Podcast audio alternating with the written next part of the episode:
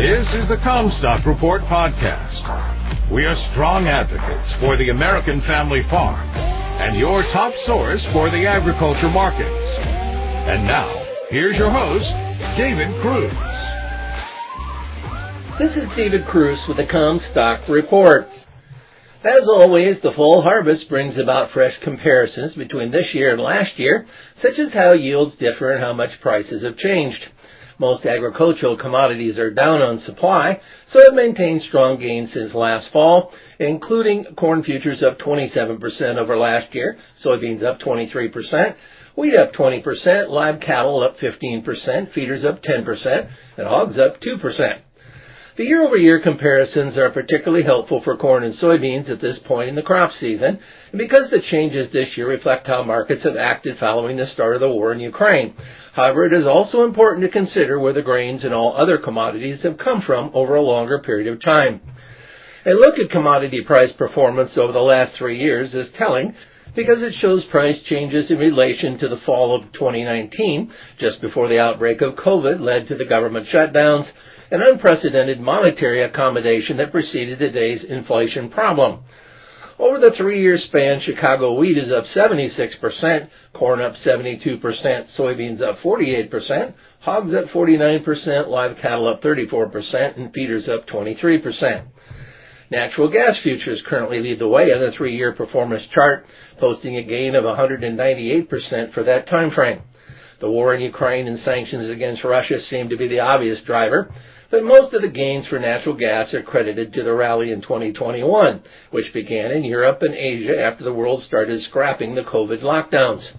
Heating oil futures are up 108% over the last three years, while gasoline, RBOB, has gained 89% and crude oil 73%. Oil and fuel prices are still up for the year, but they have come down from summer highs as concerns are raised over the prospects of demand. Soy oil futures are up just moderately for the year, but they hold massive gains since 2019 at 119%.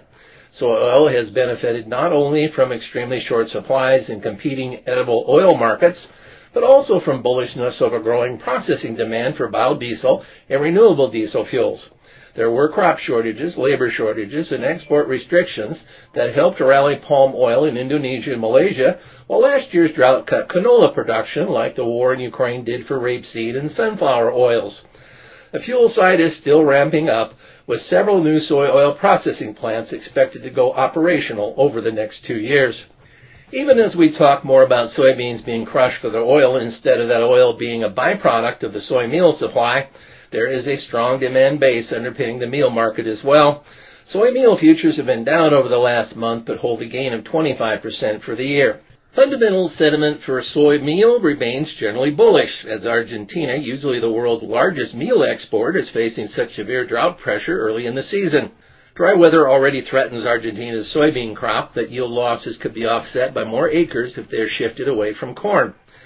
At the top of the list for current one-year performance is butter, with futures up 71%. Butter has often been in the news recently as the latest food staple to face a shortage. Tight butter supplies start with lower dairy production, but are also driven by short labor availability and high transportation costs. Other notable food commodities are orange juice, which is up 48% for the year and 86% over three years, and rice, with gains of 22% for last year and 42% for the past three years. Food prices have been a target of the central bank in its fight against inflation, but global crop shortages keep general support under the ag market despite pressure from rising interest rates, the strong dollar, and a shaky stock market.